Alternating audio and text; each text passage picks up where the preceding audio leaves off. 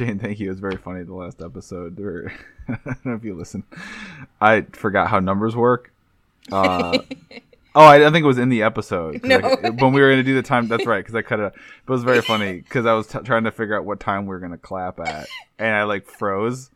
And you're like, do you want to do, like, twenty? I was like, yeah, that works. Like, I don't yeah, know how no. numbers work. I specifically, you did choose a number, but it was really far in the future. It was like a minute. It was like, yeah, yeah, like a I was minute. Like, no, we're doing twenty. I, I, I have too much nervous energy to sit here silently right. staring yeah. at yeah, you, my cherished so friends, for a minute.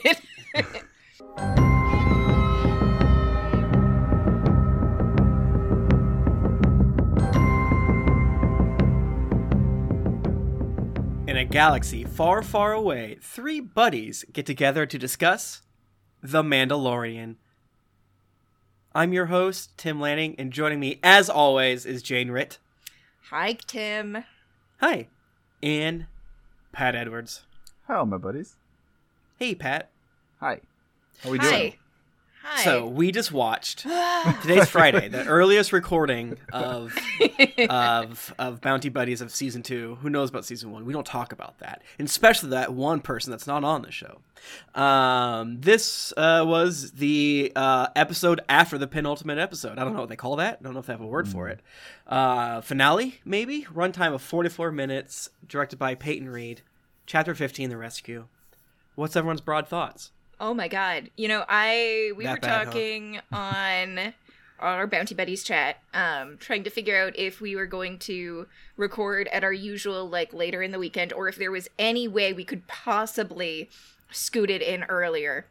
Mm-hmm. And um, I got so excited about recording earlier that I actually forgot that we were going to talk about the entirety of the episode, as opposed to just me being on a Zoom with you yelling about all yeah. of the emotions that were experienced. Yeah. I like I mean, that's, what, that's what the podcast episode. is, right? Yeah. You know, I mean, forget about the show notes, forget about the audacity and so forth like that, you know. I just like that you can see, if you go through the thread, you, where each of us watched it, because they're the reaction, and it doesn't, it's like our messages don't explicitly sometimes say that we watch it. It's just, ah, just like, just, yeah, like, I, uh, Jane watched it. After um, Pat uh, watched it in the morning, and then uh, you and then uh, some other friends, like, basically were like, hey, watch out for spoilers and things like that. Mm-hmm. I was like, all right, I'm going to get out of bed and uh, get my coffee, and oops, I'm having computer, uh, uh, um, air quotes, uh, problems, and I was twenty minutes late to work, and I watched it directly in the morning. Um, uh, wow. You know, like, it was good. It was so yeah. fucking good. Uh, like, it's crazy how, like, okay, it's always going to be true that we're probably still a decade five years from when the deepfakes work, but even then, it, the the deepfake Luke Skywalker, while not, you know, while that was all practical makeup, Tim. That was all practical makeup. Yeah, while being somewhat chaotic and uh, uh, creates a storm in one's ethical minds. Will we have a Mark Hamill uh, selling vacuum ads and things like that? I, to me, if as long as the actor's alive, you know, I feel a little less bad. Part of the, the I mean, I, I think the Rogue Ones um, will not hold up. I think the Tarkin choice in Rogue One will. I think there should be an edit where you just don't see him. Like, I think there should, that'd be weird. I think the Leia doesn't work, but it does because it hits you in the feelings, and it's like the movie came out so close to her death that it was it's always like a big deal. Uh but yeah, you know, it, I I'm torn just on the like ethics and the strangeness of it. But that being said, when Luke Skywalker's theme comes on, I'm going to cry. Like, yeah. that is just a rule. Like, when, it, when I was like a puffy baby it, like all day today. But you hit something, I think, and, and uh, you articulated exactly how I feel about it, where I agree. If the person is alive and they can collaborate in it, mm-hmm. and like provide the voice and maybe even a little mocap or something, I have zero I, there was a body double I saw in the, for him. Oh, yeah. Um, yes, there would have to especially be. For like the that yeah, was the a very physical, trim young man. Yeah. So I'm I'm very fine with that, actually. I saw some people uh, lamenting it on Twitter. I'm like, it's fine. It, it does get weird if the person is dead. It's like, ah, that's weird. And the Moff, I, I agree with you. The Moff Tarkin from Rogue One will not hold up. And it, it feels like they didn't have to do that. He could have been yeah. all hologram. Yeah. Like, yeah, that's a good like, point. Because yeah, the holograms are shitty in Star Wars. They're like weird blue and staticky and right. fuzzy. So you totally could have gotten away with that. But yeah. I had, I didn't, I didn't really have a problem with this because he was a, he was like an active participant in it, right? Yeah. The actual, so. I don't think, I don't think it worked, but I don't care. I think yeah. that's a great way to say it. It's like to have him in this story, in this role, required some fudging. Yeah. The fudging, from my perspective, was completely visible on screen. Sometimes I was like, ugh. But at well, the same time, like, the story worked. I mean, like, the top half of his face didn't move. It looked like he just came from Botox. Yeah, and there were, I'm sure that we'll get to this later, there was one moment where I think, he, if, like, I, I was saying to my husband, like, I do sort of wish that they'd recast, primarily because there was a moment where the character tried to do some acting, and mm-hmm. that did not work. Yeah. Like, the monotonous, like, calm, I think, kind of worked. But yeah. but yeah, that being said, I don't care. It was so good. Yeah, Luke Skywalker is, like, a very odd character yeah. in the original trilogy. Uh, I think Mark Hamill might even himself admit right. that he wasn't a very good actor in one, and the...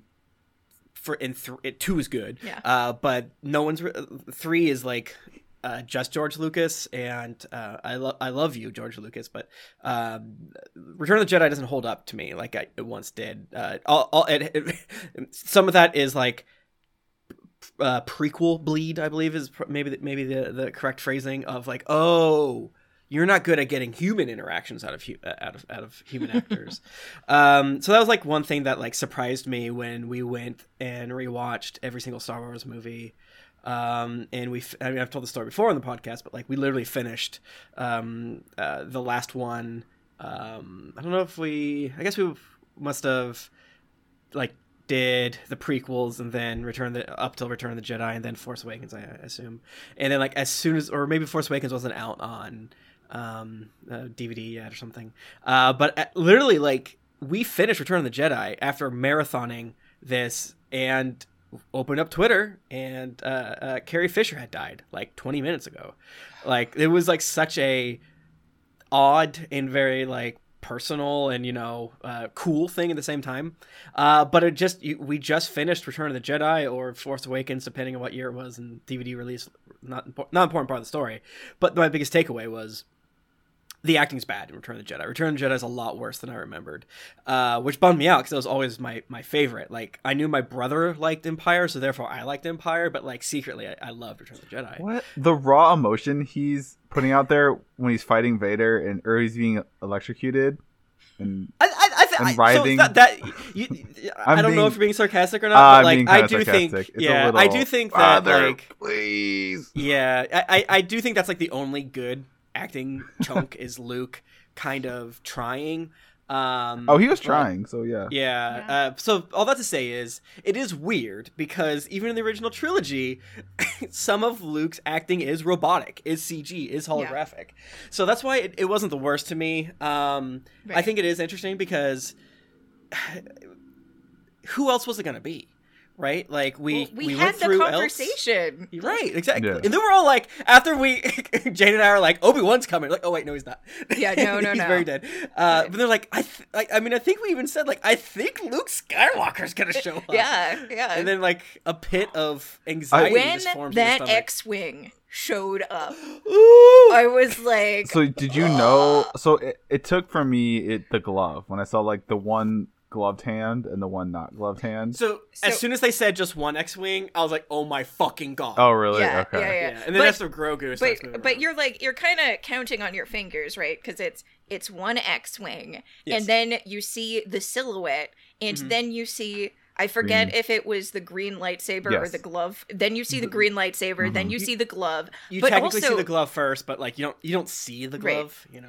But the other thing that I would say is, setting aside the C G I, the physical acting of Luke and Luke's fighting style which we've never really seen him fighting at the at the height of his power before. Mm-hmm. You mm-hmm. just kind of extrapolate out right. from, you know, when he was when he was starting to command that power.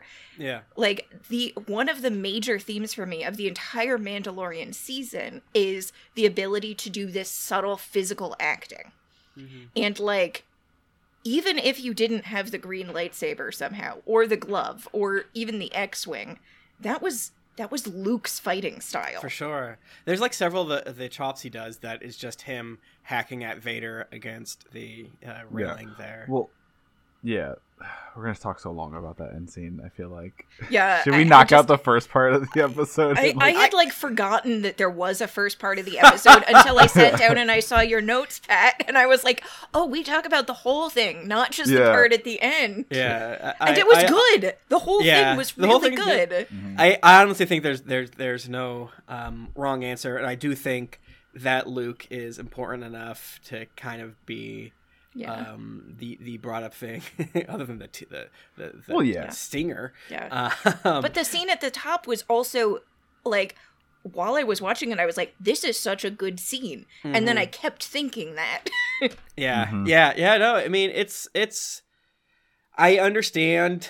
Um, so do you know the, uh, uh, YouTubeist, uh, Jenny Nichols, Nichol- Nicholson? Mm-mm. Um, uh, she's really good, but I have like a, a really kind of, uh, interesting, um, brain response to her in that when she's right, she's right. And when she's, when I disagree with her, I'm like, you're wrong. You're just wrong. Like, I, I, I think she got quite a bit of popularity for her anti Rogue One um YouTube video. I think that was like it, she was like creating good work for a long time, but like I think that was one of the things that um uh, catapulted right. her uh, to the stratosphere. So it's like an interesting thing of like I, it's just like me being a baby really is what it is. So like she had like some problems with um uh the episode, and and I think they're uh um legitimate. uh right. I, I I disagree with them, but like the the concept of, oh look, we're still in the Skywalker trilogy, or right. or not nun, nuntology or whatever. I think I think that is, but it sucks because I I feel like there is some post Rise of Skywalker uh bad blood. And then who, but then that being said, who, there are no Jedi, right? Right. Sure. There's probably like seventeen in video games and things like that, but come on, there's no other Jedi. You can say that someone has a, a accurate criticism that yes. has something to say about our overall state of collective storytelling, and that it's valid and that it's commercial and all of that. And also that when you, when you figured out it was him, you started to tear up. Like, yeah. and that's mm-hmm. something I think I have Star Wars opinions that some may call chaotic. I would, uh, I would do that. Generally speaking, I don't tend to think the movies that folks say are bad are as bad as uh, is generally acknowledged, or the ones that are good are so good that they kind of break ahead from the pack, except for the prequels, which are bad because the writing was bad. Um, mm-hmm. But I think they had good story elements. But like, a lot of the criticisms of, you know, for example, Rise of Skywalker are like, oh, of course, it always comes back to these big characters. And, like, I get that, but also that doesn't diminish the individual stories that are being told for me. Like, mm-hmm. I don't feel cheated by that. I understand that there are people who are, but I also don't necessarily think, like, Luke's portrayal in this was necessarily as like uh it, there was menace in there, and that was interesting to me. yeah. you know yeah. I think they did a lot of work in the Ahsoka episode. Um yeah it's interesting to me because like it doesn't make a lot of sense for him to just give it to this weird guy, right, right. but that being said, he was getting ready to give um Grogu to Ahsoka, and it's very much they I, they did the work. I feel and like when I mean he was ready to give it to Ahsoka, who was right. like this kind of weird, creepy, like, like war- yeah, we had to like track down in a swamp. Whereas as opposed to someone who's obviously a very powerful Jedi who just saved your asses, and it's like I came right. here, he reached out, I came specifically, I answered the call. Um, and there was that lingering scene. Like I don't think this would have tracked for me emotionally if not for Grogu watching the video feed and yeah. so mm-hmm. clearly being drawn to Luke. Yeah. like yeah. touching the screen and seeing Mando see Grogu react like that mm-hmm. was when I was like, oh, they're gonna say goodbye this episode. Like yeah, that's what this is. Mm-hmm. Yeah. And we yeah, couldn't and one of, and one of them was a puppet and you couldn't see the other one's face. So like right. It's a puppet, a C G character, uh, or a deep fake Luke Skywalker yeah. and a fucking mannequin. You know? Yeah. I so cannot like, believe like just like I I get nostalgia tears because I like I like I like the things that I like that, you know, playing with my toys when I see Luke Skywalker. But just like just like tears like streaming when Grogu touches Mando's face. Oh my god. When so, that god. is we, we, I I mean this is just like insane. Yeah. Like so, build up. So this is why is so I think good. Luke was the right not just because of the emotional response yeah. that Luke was right. the right choice was because because we we've we've talked about it earlier in the season, the future, where's the show going to go? Is mm-hmm. Grogu going to be a part of it the whole way through? Mm-hmm. Yeah. Um they've given themselves a really A, I think it's the most impactful ending they could have done. Right. B, they've given themselves the best situation to be like, if we don't see Grogu next season, it's He's it almost fucking feels Luke Skywalker. Yes, exactly. Yes. Right. And it's yeah. like if it was Ezra or something, it'd be like, mm, you got to find a reason to bring it back in. It, that doesn't feel right. But yeah. that is so it is so epic. It is so it doesn't get higher up the hierarchy of Star Wars than that. So it's like, okay, he's at the pinnacle. I feel like it gives them a, the ability to mm-hmm. Kylo Ren kills him. Yeah. Can oh we can we just yes, that does, talk about that does push yeah. us in that direction of that pr- prediction that Can we talk about this for one second from Luke's perspective? Because yeah. like oh so God. so he's on his X-wing, he gets like beep, beep, beep, baby Baby Jedi alert. Okay, someone's reaching Someone out to me. Someone touched the rock. Yeah, Someone touched Someone the rock. Someone touched the rock. Okay, I'm going to track him. Okay, I'm going to pick him up. It's This is Luke Skywalker, who knew Yoda. Who right. was... Who carried Yoda all the time. Who he car- loves carrying Yoda. Who carried Yoda. Yoda was probably the most impactful figure in his entire life, except for his father, maybe, who was evil, or his twin sister, who was awesome. But, like, Yoda was a big deal to him.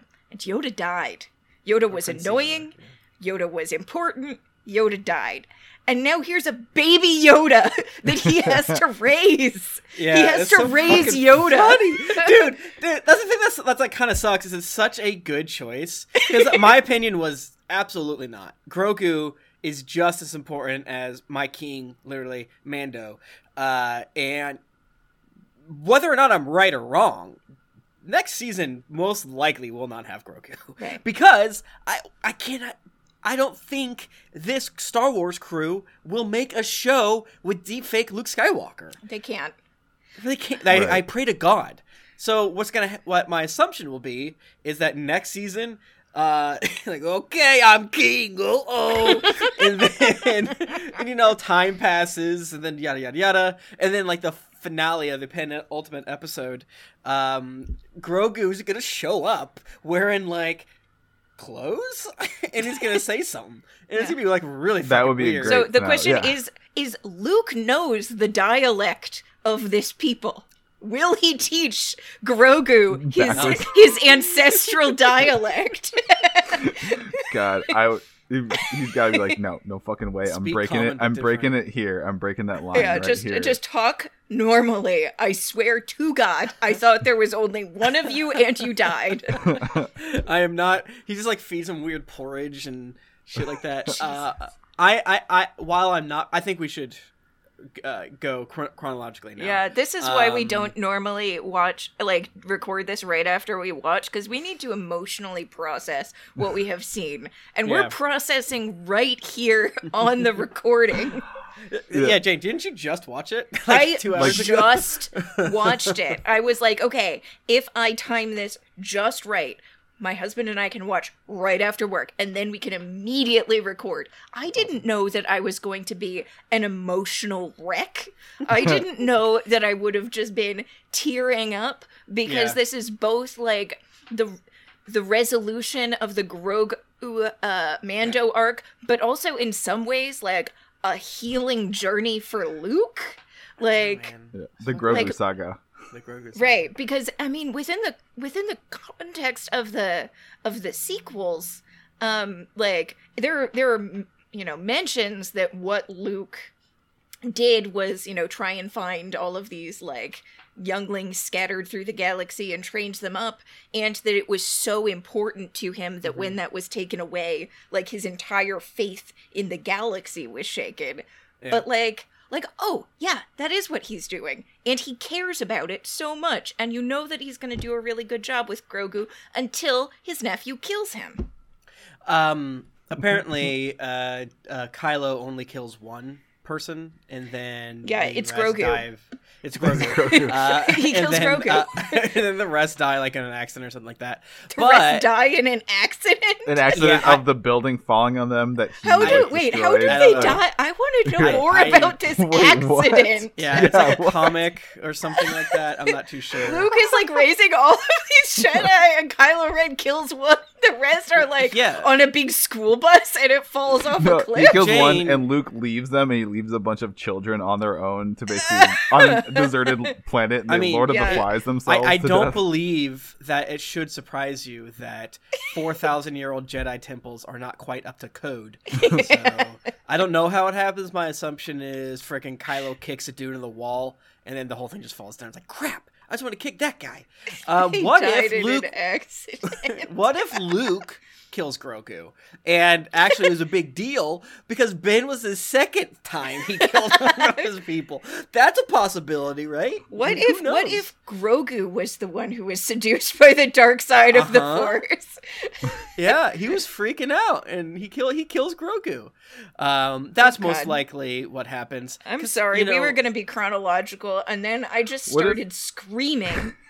Um, what if instead go back and take out Snoke and it's Grogu? It's Snoke. Yeah, they we don't know that juice. we don't know that Snoke isn't Grogu.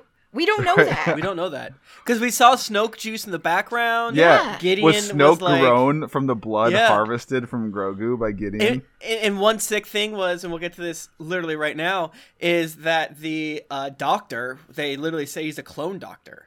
So mm-hmm. does that mean Grogu's a clone? I don't think so. But we do know that they're probably trying to fill in the gaps of yeah. Jane earmuffs.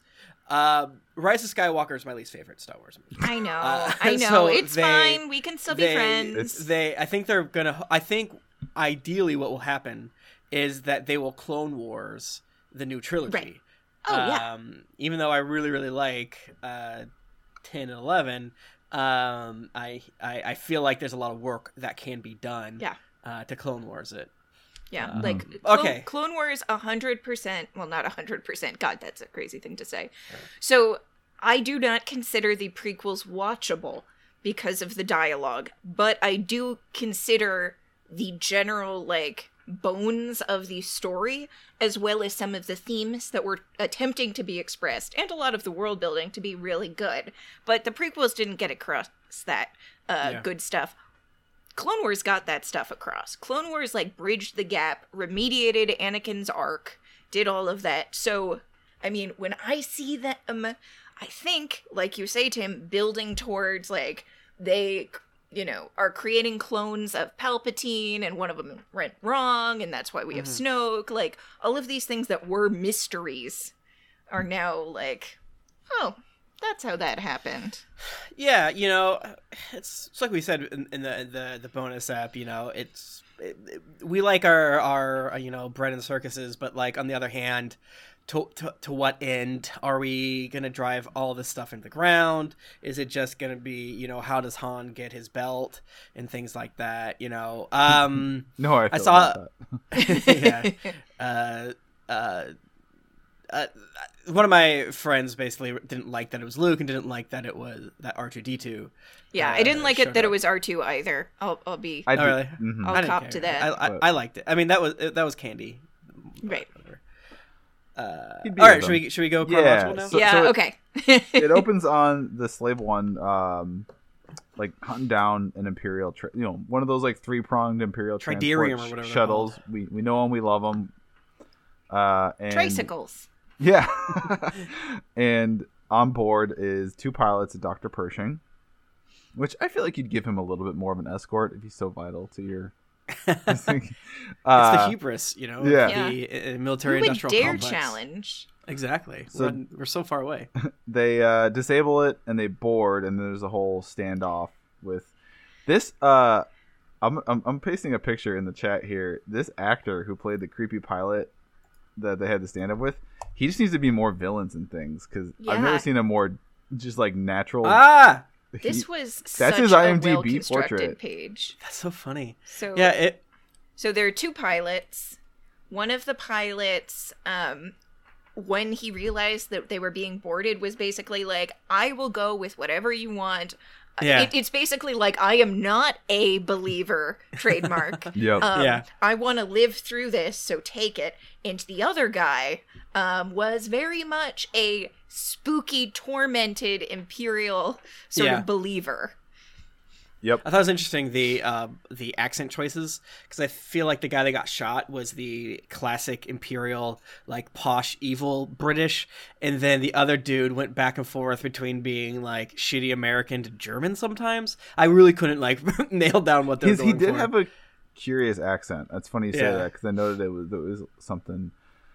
It's uh, a Saluskian accent. I mean, if you're a human born in Salusk, it, it, you know, you pick up a little bit of it. So he he, he taunts Kara specifically because of uh, I guess so. Her I guess her arm tattoo is her Rebel Drop Trooper tattoo, and her face tattoo is an Alderaan thing. Oh, yes, because he says her little like teardrop thing. I actually yeah, like that, was that interesting.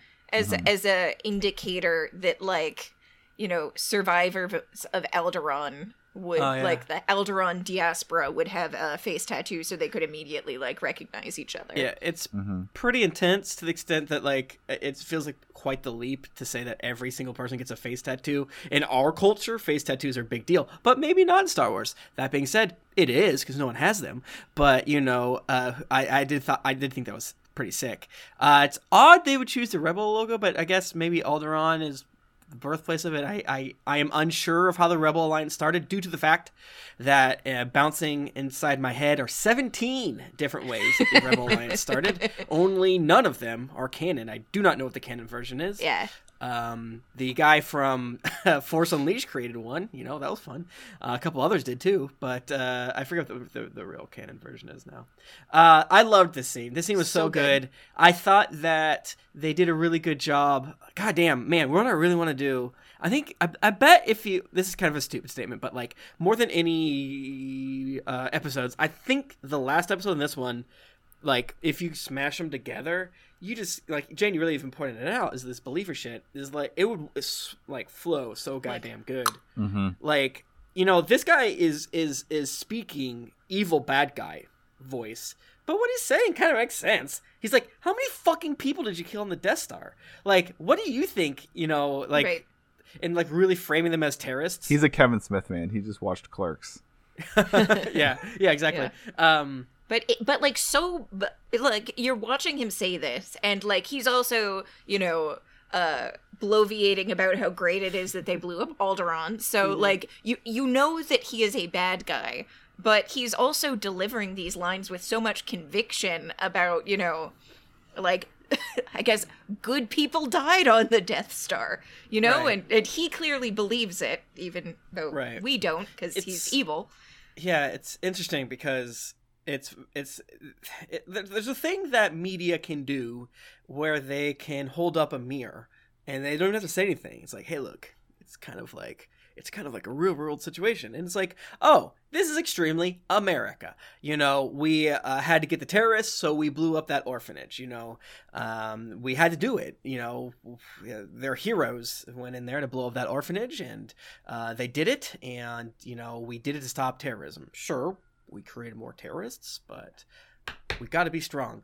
Uh, we had to bring order to um, the places. So, yeah, you know, I thought this was maybe not – ballsy is probably too strong of a word, because I think coming off the last episode, that was sort of the theme. But I was kind of uh, caught off guard by to what extent they gave this guy – interesting points. And I think anytime, you know, one of the the other best thing of of uh, the Mandalorian is kind of like reframing this narrative that we get, because we do get the quote unquote hero's journey from the hero's point of view.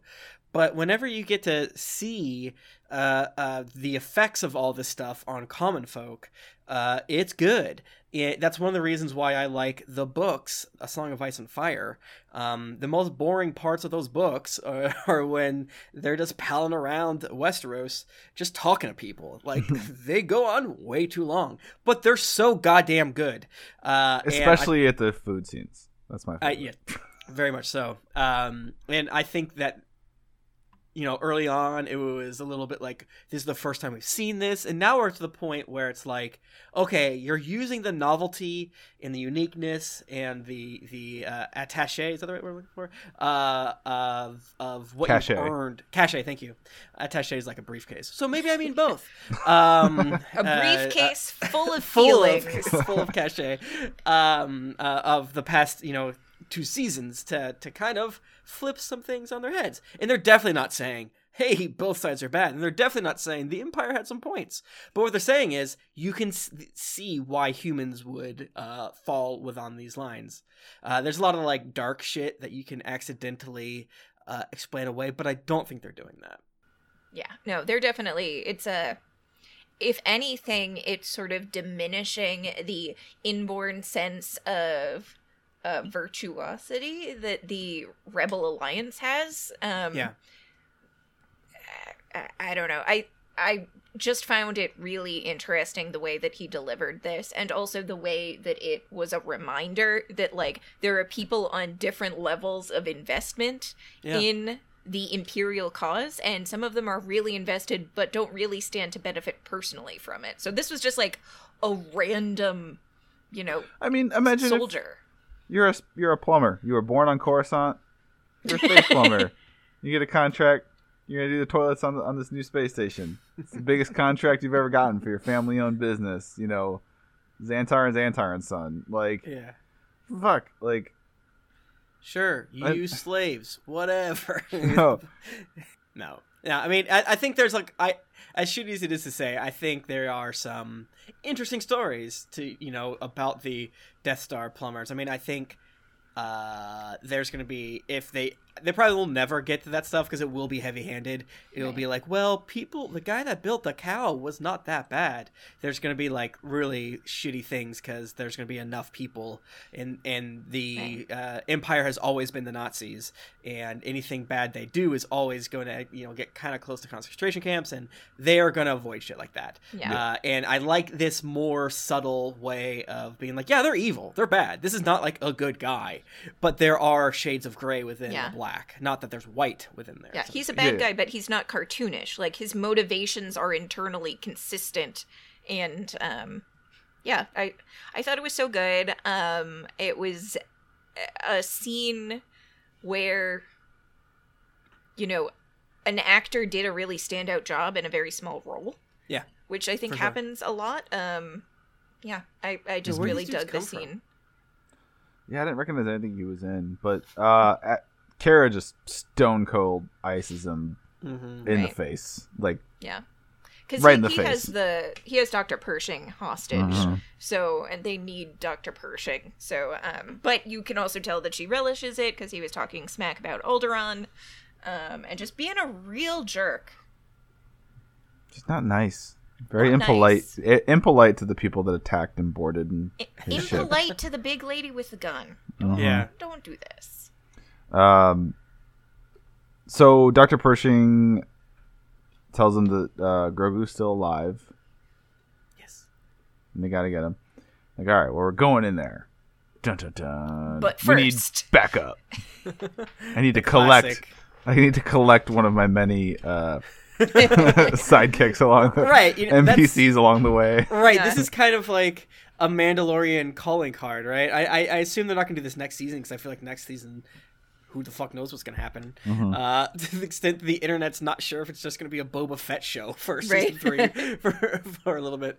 But yeah, you know, like, uh, I'm really glad they did it. You know, I, obviously I wanted to get my, my good friend Cobb Salad, but you know, whatever, not a big deal.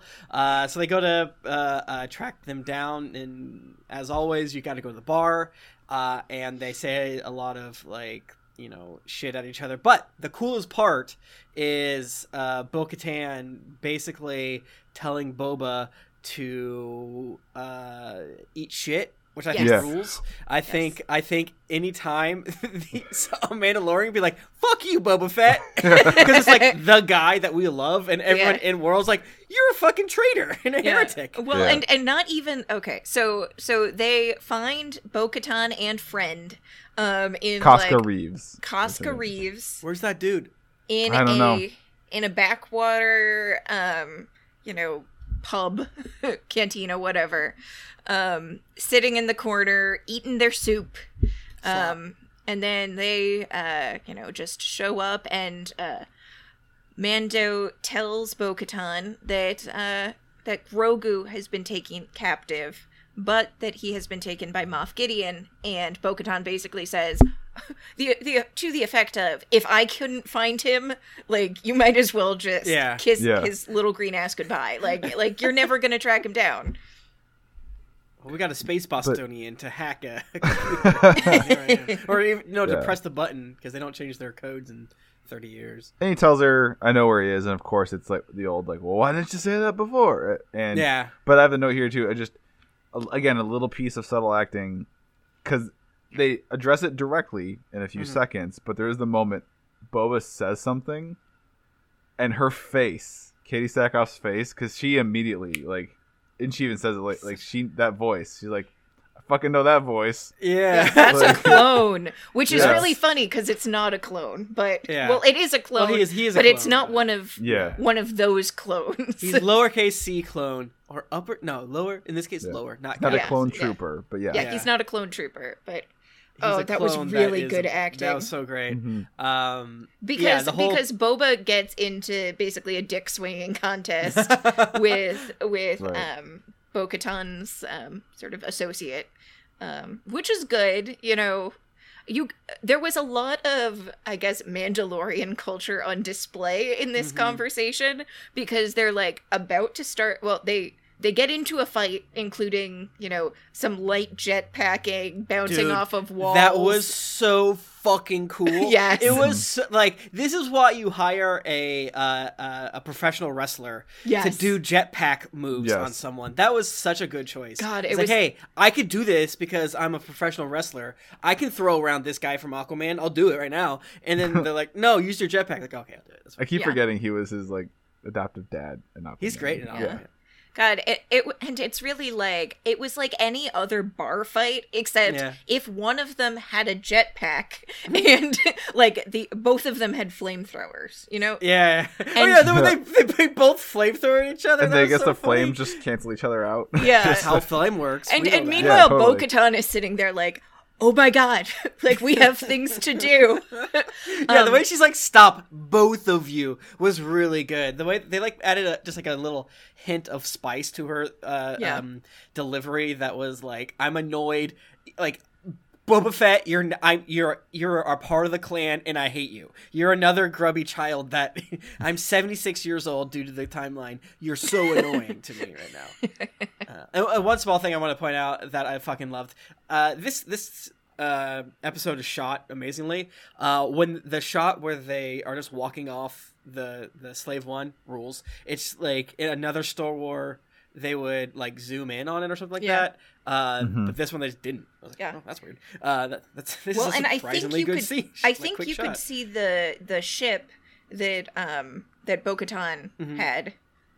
Yeah, yeah, yeah. Because like, there's so much happening that you expect them to zoom in on something. They just don't. Yeah, and then no, they go in the, the the bar, and the way that they kind of have uh, like Boba a little bit in front, and then Mando mm-hmm. a little bit back, and they both in sync like scan the room. Like, dude, that fucking rules. Just like. Two badasses like doing being good at stuff, uh, and then obviously the fight rules, and then they like, okay, fine, you know, it's the classic like, okay, we we're enemies, we fight, we come to common ground, we share a whiskey, and now we're ready to, to like, fuck shit yeah. up. That ruled. And there was also this sense that Bo-Katan was like, okay, well, I am Mandalorian. I deal with Mandalorians. This yeah. is how literally every conversation begins. Yeah. Right? Like, right. every conversation, we... you know, blast our flamethrowers at each other. This is how they shake hands. Yeah, yeah. and that's like, yeah. okay, but now it's time for, let's get down to brass tack, shall we? Yeah, two rams headbutting is like, is is a, is a casual Mandalorian get, get together. Yes. Mm-hmm. But yeah, they, they kind of set up the, the terms. I'll help you. I get to keep your ship. I get the Darksaber, and I deal with, um, I'm the one that gets to deal with uh, um, uh, Gideon, which I didn't know was a pl- was going to be a big deal. Yep. Uh, yes. It was because, you know, how many yes. how many yes. programs yes. have we consumed on our years on Earth? That's always like, all right, but when we find him, oops, uh, he's mine. And we're like, okay, yeah, whatever, yeah. it's revenge. It's like a personal uh, thing. Yeah, it's yeah, like it's just an emotional thing. Yeah. yeah. yeah. Nope. But uh, yeah, their plan is um, Boba will be alone on the Slave One, be pretending to chase everyone else in the shuttle. They'll be like, "We're under attack! Help! Open up the hangar! Open up the hangar! Let us in!" Um, and it kind of works the way they want, but like... so the scene where they break down the deal is beautiful work from Katie Sackhoff. Like, watching her break mm-hmm. down, like, okay, we're gonna do all of this, flipping around the little, like, hollow oh, model, right. and mm-hmm. just delivering, like, yeah. direction after direction. You go with them, you go with the... Oh, God, just... Just I want to yeah. I want to yeah. take a bath in it. yeah, it, it rules, because she's playing a character who's in, been in charge for decades, and she's introduced to us initially as kind of a shithead, uh, because Mando's the good guy, and anyone that tells him no is bad. Uh, and it's really rad to see that same character not changing, but being cast in a different light, wherein yes. we need a plan. Go, do your plan thing. And yeah, she's immediately in charge. Um, every single scene in this this episode is perfect.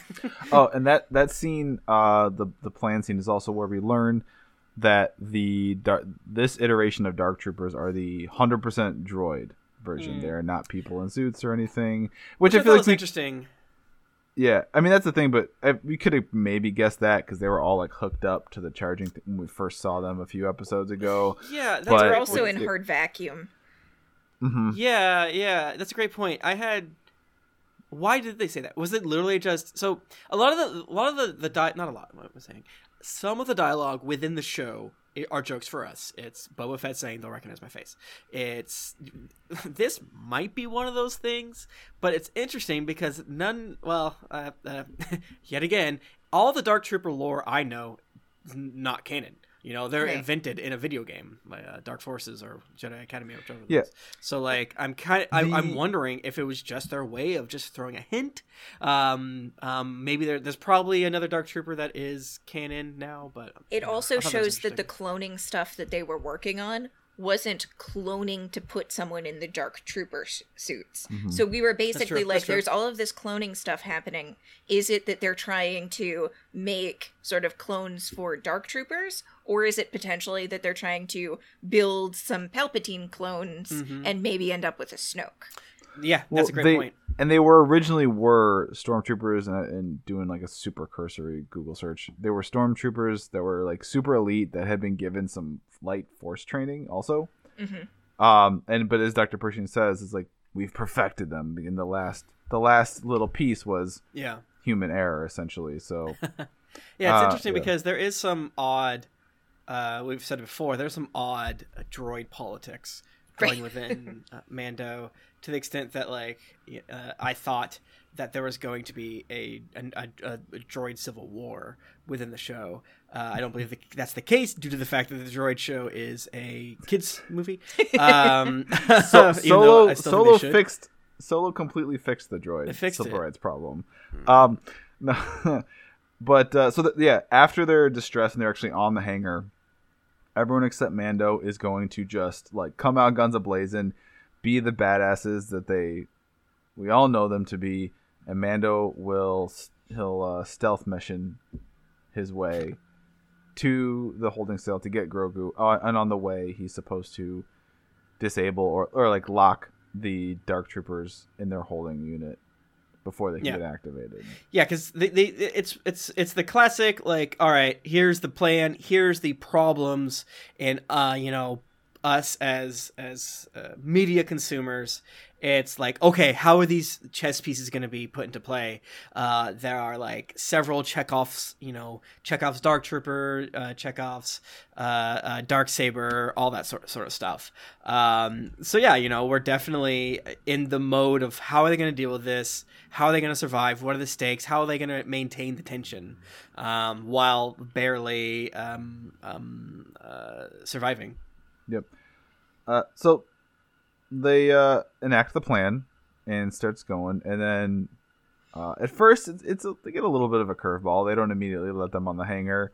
Mm-hmm. Gideon is instead like, which I buy it because it's one of those things where uh, he's a smart guy. Yeah, yeah. It's like okay, pure... like this is I'm like super secret. Nobody knows where the fuck I am.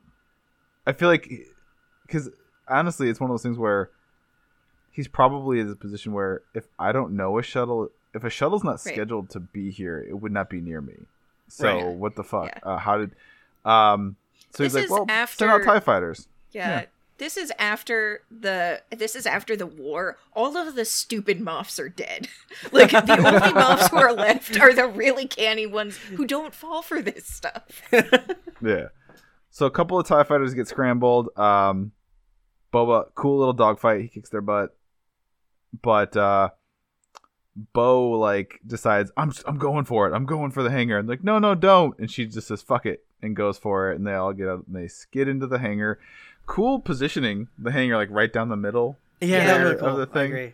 Yeah. Um. And, yeah. This is yeah. uh this is really cool. I think it was um. you know it was like. Just zigzag more. Let all the TIE fighters get out. That's what I would have done. Whatever. No, yeah. Uh, but, and then yeah, Boba like uh, uh, jumps away mm-hmm. uh, after destroying some of them, just handily showing that he is a badass. It's one of those things where the, the thing that they needed to happen wasn't necessarily that he believed them, but that he had enough hesitation right. that he allowed them to breach the perimeter. Because then the uh, door opens and four figures exit the cargo ship and just start walking. And yeah. oh my god, I loved this so much. Yeah. I loved it so much. It's so good. Like, the, the first two stormtroopers are like, what the damn heck are you doing? yeah. yeah. God. Um, so it was a my, great here's my opinion sequence.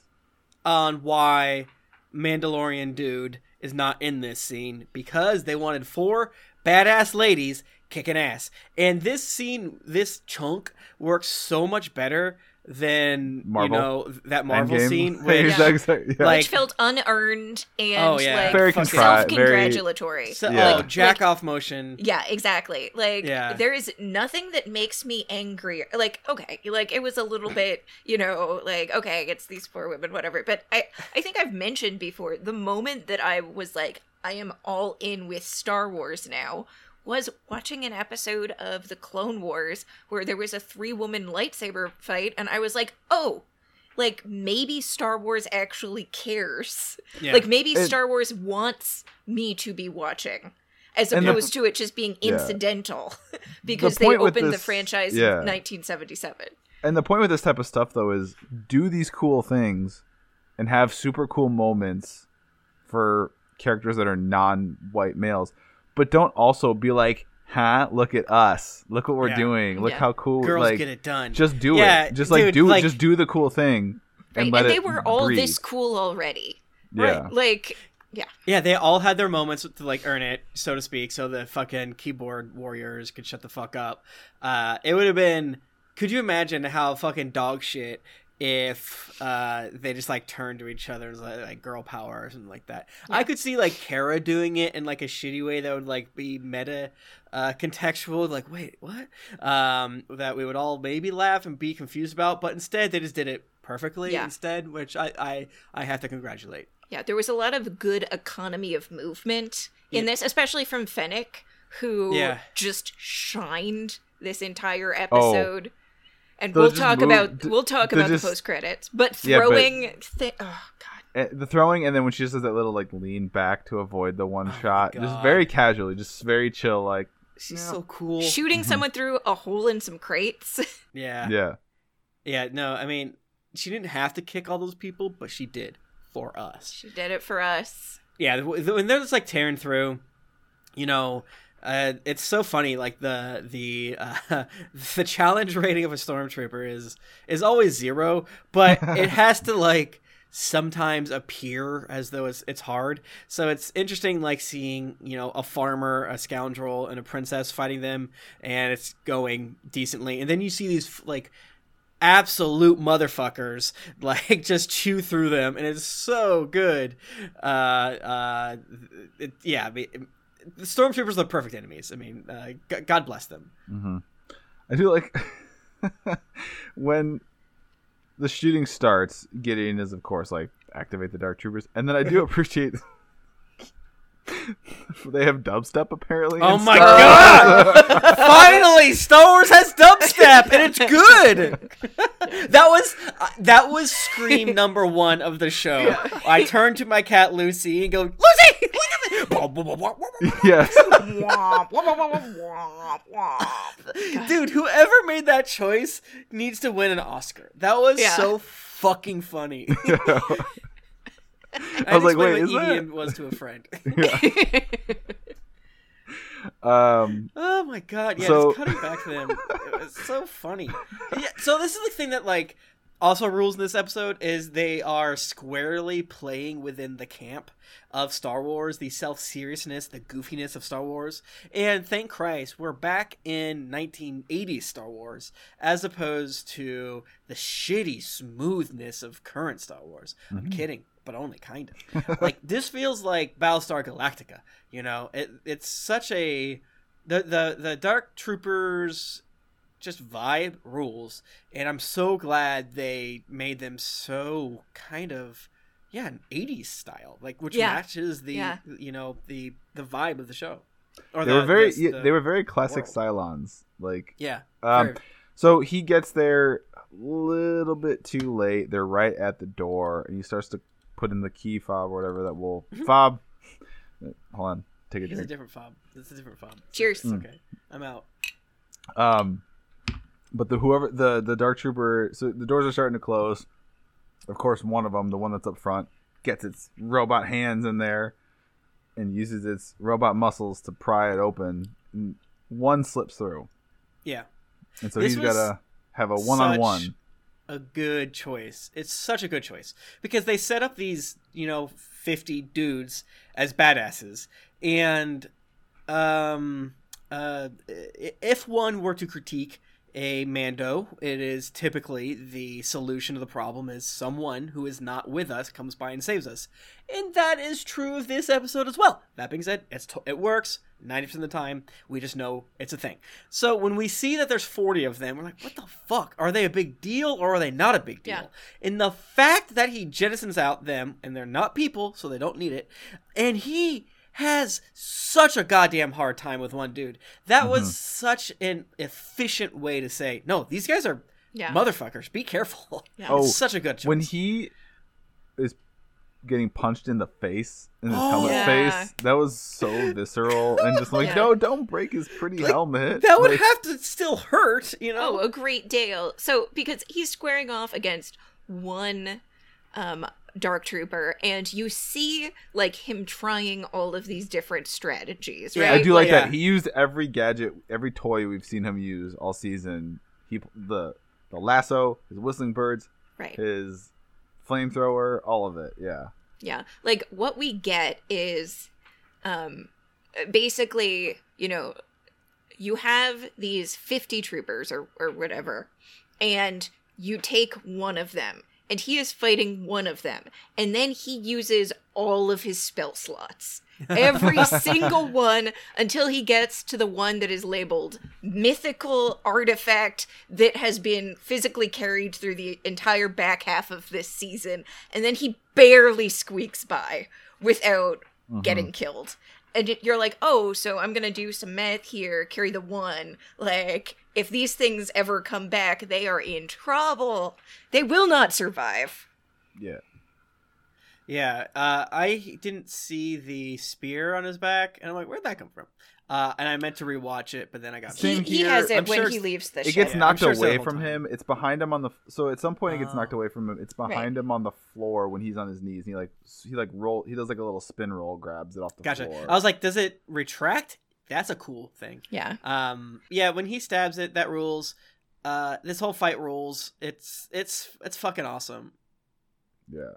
Uh. So then our our team badass gets to the bridge. And uh oh, uh oh, Gideon's not there. I yeah. wonder where he is. Uh, One of the things I didn't like, they didn't give our girl a scene. You know, the the the efficient bridge operator. Uh, the only oh the comms officer. Yeah, she's yeah. super yeah. dead now. Did she die? Did she dead. die off camera? Did they, I think I think she died off camera. I mean, maybe she, she snuck out and like got in an escape pod true. or something. But yeah. but I'm pretty sure she died off screen. yeah, or even on screen where it was like not zoomed in. We right. yeah we don't know. It's in the background. But if she died on screen, it's the effect of she died yeah. off screen. That's that's yeah. what she died off screen. Uh, I feel the, like we watched her grow up before our eyes, and now she's yeah. gone.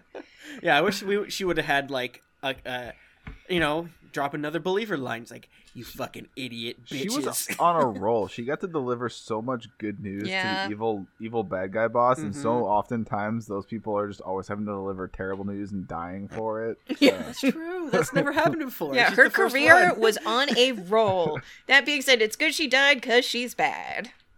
That's, uh, that's right. She is the space Nazi. Let's not forget. Mm-hmm. So, um, yes. so Mando easily, uh, I mean, yeah, with his epic legendary spear, the the fucking stormtroopers are of course nothing. Yeah, he just uh, kills the two guards outside Grogu's cell, opens it, and boom! Of course, there's Gideon with the saber inches above his head. Get just... that thing away from our sweet baby boy's dome, you monster!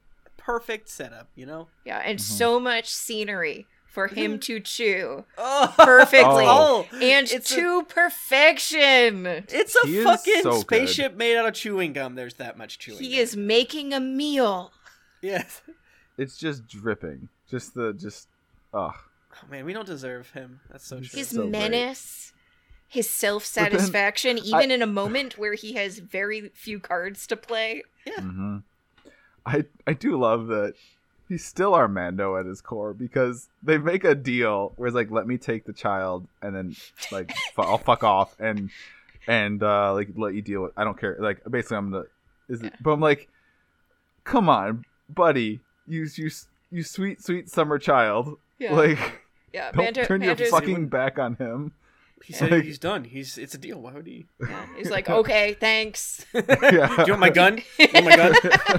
Hey, I'm gonna take some of my armor off. Yeah. If that helps. And, and of course, Gideon literally tries to stab him in the back. Yeah. So, yeah. But, like just. I love that it wasn't even like two seconds. I mean, he's like, me like, ha. Then we get uh, the thing. We we you know. Yeah. Call the shot. I mean, it's not like it was a huge going out on a limb here that we yeah. talked about from when the spear was first put on the mantelpiece was yep. spear v Darksaber. Yep, and it's kind of funny because I, I th- we knew that the Darksaber to to varying extents was the like kingmaker of mm-hmm. of the thing. I didn't know that you had to like literally fight to win it, so I didn't know that he couldn't just take it and give it back. um, uh, Jane, was that brought up previously in? in so media, I'm or? I'm not surprised by it. I seem to remember something like that, but like at the end of last season, I was losing it because of a sword, and like. Just, I feel like this entire episode was such a delivery on something that had zero mention last season. It just appeared on screen. Yeah, for sure. No, dude, mm-hmm. like, I, it's, it can't be overstated how much of a swing putting the Darksaber was. How weird of a choice it was. Because... it really just brought together the, you know, Clone Wars Rebels stuff to what we're doing now. It was such a genius choice. Yeah. Mm-hmm. Uh, because I, Clone Wars and Rebels Star Wars fans are appear to be the best of the fans. I say that as someone that hasn't uh, consumed them, but they seem cool, and they like the prequels, the maniacs. Um, uh, not so all got... of us. fucking, fucking mad Don't put lads. That evil on me. Yeah, do not tar me with that pressure. uh, also, yeah, no, join us. Also, hey, what's up? The Clone Wars watch. Um, yeah, no, this fight rules. It's, it's, you know, it's interesting because Beskar, what are the stakes? But they do a really good job of, you know, they set the scene up before they even get here where uh, Bo-Katan is like, yeah, you know, it's indestructible to a point or something, something along those lines. And you do see, like, the spear start to heat up, start to heat up. And you almost imagine him, like, holding the spear too close to where it got too hot. That's an ouchie. So he has to, like, be careful there. And, yeah, you know, the grunts of Pedro um really kind of sell the danger. And, you know, he's not a spear master, right? right? But he does a really good job. He does a lot of really cool... He kicks it that one time, and that fucking was There's sick. There's also a really satisfying moment where he doesn't real... Like, he doesn't remember that he has the spear yet. So he's just parrying with, like, his arms yeah, and head. That's right. Like, and, wow, then, like... and then there's just like, oh, shit, I have this. I'm an idiot. Whatever his uh, uh, see-through visor is made out of, that's the real one, actually, in this whole, all this shit. It's like, I'm actually just kind of, like, a big deal glass. Like, I'm good glass, but I'm still, you should stop being punched and, and attacked by legendary sabers, because I'm more or less just strong glass. Yeah. That's right, because that, unless you can make glass out of Beskar. Who's yeah. to say? Treat it so it turns transparent. I guess we did kind of speed over the part in that fight scene with him and the Dark Trooper, where the Dark Trooper was just repeatedly hammering in the head so hard that because the Beskar is stronger than the metal of the oh, wall, yeah. the oh, entire yeah, the wall, wall yeah. was just getting crushed Dude. backwards. He, Mando definitely has a concussion. Oh, he, Mando has had a concussion yeah. this entire yes. time. So I think we're technically canceled by making fun of Mando. I was like, oh, he's such a dork. You're like, you're making fun of a, con- a constantly concussed dude. Not okay. uh, yeah, dude, that was Dragon Ball Z as fuck. So good. Like, Goku's brain is so much stronger than this mountain that Vegeta simply must punch him into it. Uh, yeah, no, that, that part ruled. Um, but yeah, you know, they, they fight back and forth. It's a really good fight. It's interesting because, you know, I don't know. It's like Gideon doesn't feel quite like a sword master, but he feels capable. I yes. think that's, they do a really good job. I think that's probably yes. true. Mm-hmm. I, I do think Mando doing the, the like back kick, I'm like, come on, unless Finnick, you should, like they should have had like they should. They should so, stop myself. I'm excited. Uh, they could have had a scene where Finnick was training him on like how to use the spear because she's good at all weapons, it seems like, um or Bo-Katan training him a little bit, but you know they didn't. It's not a big deal, but it just feels like average folk who have spear aren't going to do that kick move. That's some wuxia shit. That is like, you know, uh, uh Crouching Tiger, Hidden Dragon uh uh extreme stuff, which I appreciated. Uh it ruled, but yeah. that was the only part that was like, oh, you flexing now. Okay, yeah. I get it. What what I liked about this fight scene was that it genu- it genuinely felt like either of them could have won based yeah. on the way the fight was going. Mm-hmm. Um, so there was a general sense of peril throughout the whole thing, um, because it seemed like it was an actual combat. Yeah, yeah, yeah, yeah. That that that's um, seeing two people that are not using their preferred weapons. Uh, uh, I think can do that it, while doing it capably. It was yeah. like a, a perfect yeah. middle ground, I think. Yeah. But so, luckily, Mando wins. Mando wins, um, and he spares Gideon's life. At first, I was like, "Why? Are you, no, don't be a goody two shoes. Just do fucking it. End it." But I think it's because Kara wanted him alive. Mm-hmm. Um, yeah, yeah. So he marches him to the bridge, and then we have our our wrinkle, our little wrinkle. Uh, the beliefs people believe. You know, great, great running theme through this yeah. season. Belief systems, manufacture belief systems, uh, rear their ugly head again, because you can't just give someone the Darksaber, apparently. Yeah. They and have that, to take it by force. That whole first part of the scene, um, like Bo-Katan's face was just white.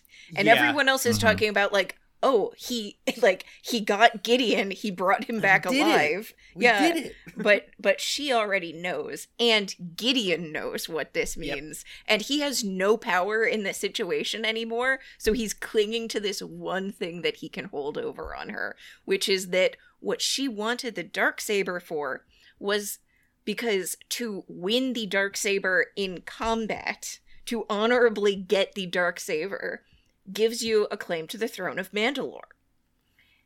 And if she had taken it from Gideon, then her claim to Mandalore, which is currently through blood, would have been strengthened.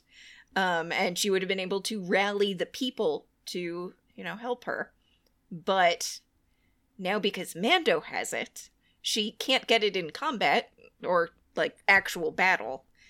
And, yeah, Gideon is so pleased. Yeah, it, it's also uh, sick because Mando doesn't extinguish it. He just walks with it out. So it's ve- it's very much Jaime Lannister sitting on the throne of King's Landing uh, to uh, Bo-Katan, and it rules. and, and and the way that Mando is just like, well, just take it. And you're like, no. He's like, I don't want it. Just yeah. take it.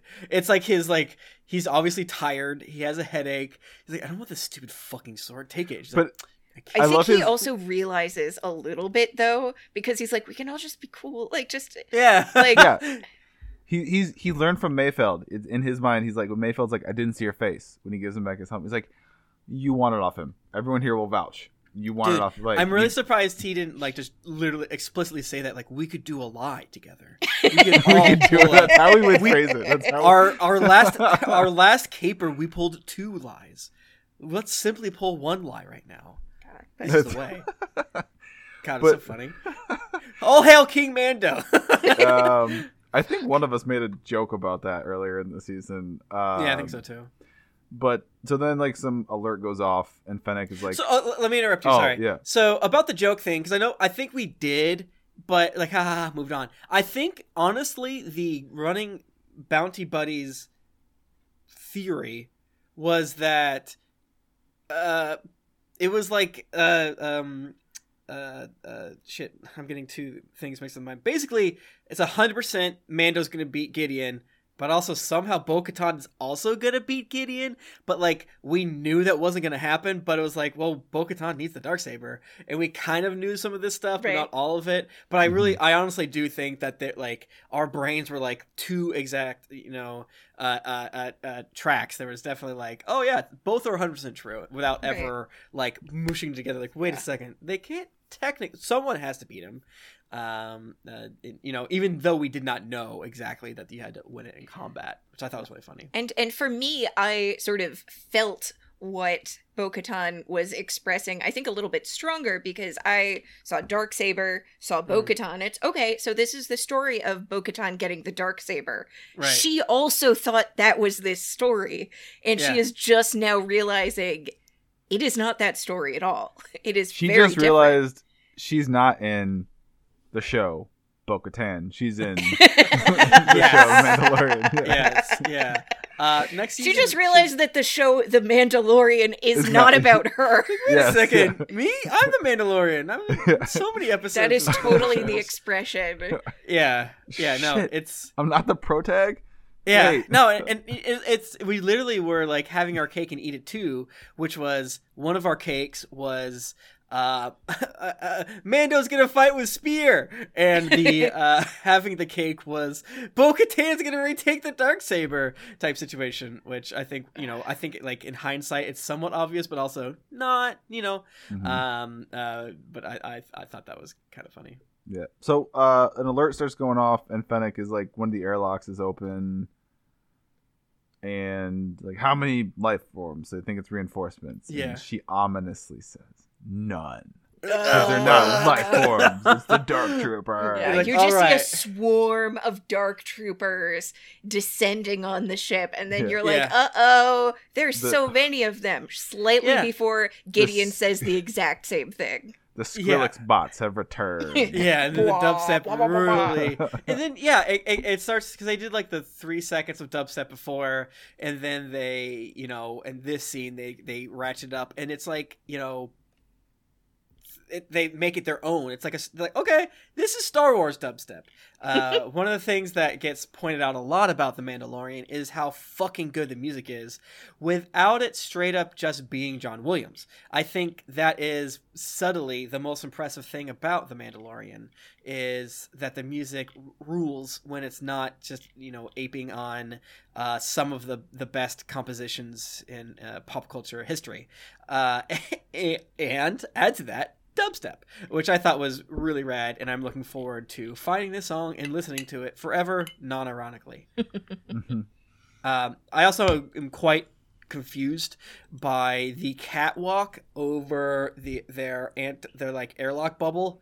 Like, I know we joke about how dangerous everything is in Empire, so like, but literally out to space, I get a long fall. Yes. Long falls happen, but to the space, imper- you didn't need this. The Royal Imperial Architect is a fucking psychopath. Yeah, I'm, like, I is this the trash room? What's happening? I think we're running out of more perilous catwalks.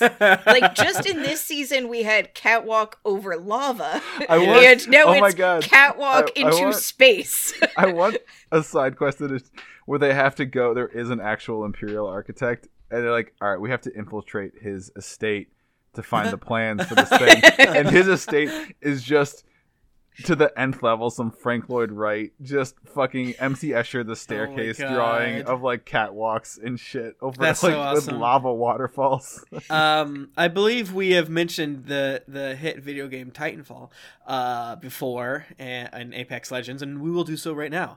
Uh, there's an amazing ep- uh, episode uh, level in Titanfall two, which is basically like pre-manufactured uh, colony stuff, so you're like running through it like running through like little neighborhoods, but they're like being pre-manufactured, so like they're on the side, they're upside down, you're basically through like a, a colony uh factory. And so yeah, Pat, what I want to do is go to the like uh catwalk factory, having to go through like one section to the next of like, oh my god, this is so dangerous. Yeah, uh, even without its its context, it's horrible. Love it. Uh, but yeah, no, this whole thing rules. It's like they're all coming in from different holes into our, our, our, our cool ship, and then they do the classic robot thing we all love, which is walk in right angles. They cannot walk in diagonal. They have to walk forward and then turn right and then go forward. It's the most efficient way. We all know that. It, it takes a soul to walk in a diagonal line. And yeah. As we know, droids do not have souls. So. Yeah. And uh, then the way that they just like fucking square up on that door, like, all right, you two got that, and the, the, they just look like, without like, they're obviously not acting because they're they're a mix of practical effects and C G. Uh, I'm just like, all right, you two go, and they're like, all right, hold my my gun staff, hold my beer, and they're like, bro time, let's bro out. And they're just like, start broing the fuck out. I really identified with those front two. They're the Bash Brothers from the hit um, movie The Mighty Ducks. So yeah, they close the blast doors and they're literally just gonna punch through, which I do love that. Where it's like, oh, what are they gonna do? Are they gonna have some kind of cutter? Right. On them? Are they gonna bl- blow it up or shoot through? It's like, no, we're literally just gonna punch through the fucking doors, right? Uh, and meanwhile, Gideon, just... Gideon is monologuing. Yes. yes, just dropping more menace on, just like dropping little nuggets. Yeah. Um, and then it, it's it's all it's all juicy, and you know, yeah. At first I thought the punching was silly.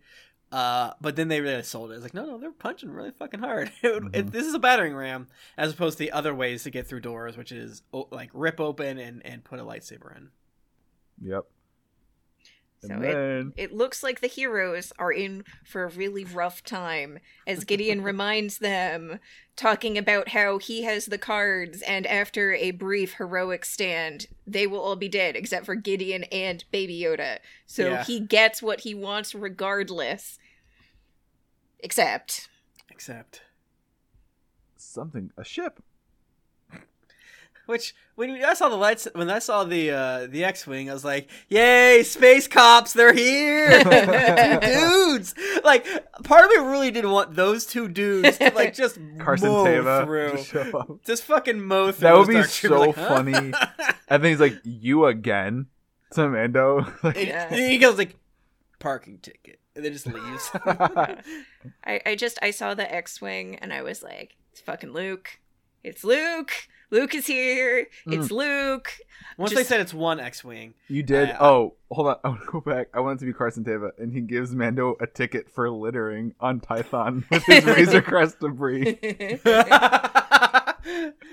um, yeah, when it was when it was one X-wing, I was like, huh. That's weird. I guess uh, they maybe I'm just one of those two. I'm dumb because I was like, who who could it be? And then for me, it was. But that sequence is so it's so gorgeous. So we talked. All right, let's get it. We're gonna talk about it again, twice as long as we did in the beginning. It yeah. was so smash good. Cut to the beginning Cutting of this episode. the like watching it happen and then them watching it on the screen, and it's like yes. it, it's it's like this person's helping us, but they're also kind of creepy and like yeah. And, and then when you see the two glo- the gloved hand and the non-gloved hand and the green lightsaber, you're just like.